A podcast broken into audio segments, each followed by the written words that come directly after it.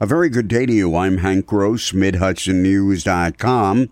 It's Wednesday, October 23rd.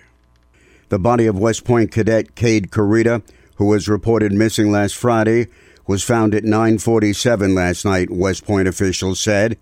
We're grieving this loss and our thoughts and prayers go out to Cadet Kurita's family and friends, said Superintendent Lieutenant General Darryl Williams.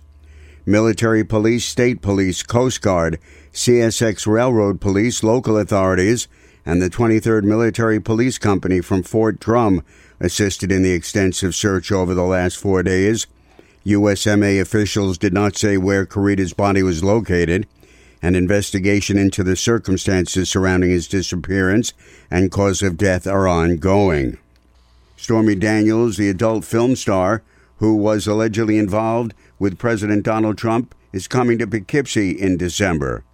The best-selling author of Full Disclosure will be on stage at the Laugh It Up Comedy Club on December 8th. Comedy Club owner and comedian Daniel McRitchie announced the show on Tuesday.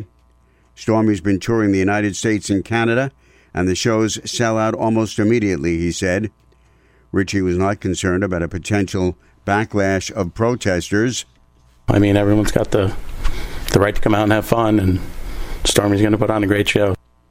The show will consist of an opening act, followed by McDaniels taking the stage to share an hour of her funny stories, as well as an opportunity for a question and answer period.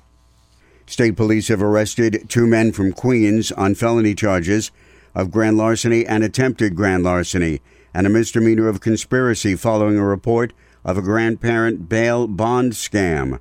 Arrested were 51 year old Hansel Barrett and 64 year old Clayton Barton.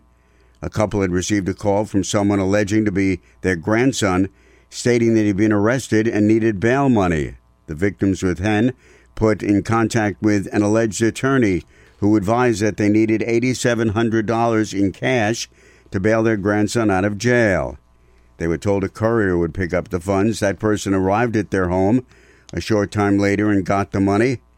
Shortly after that exchange, the couple received a call from the alleged attorney saying the bail had been increased and they needed to supply an additional $13,500.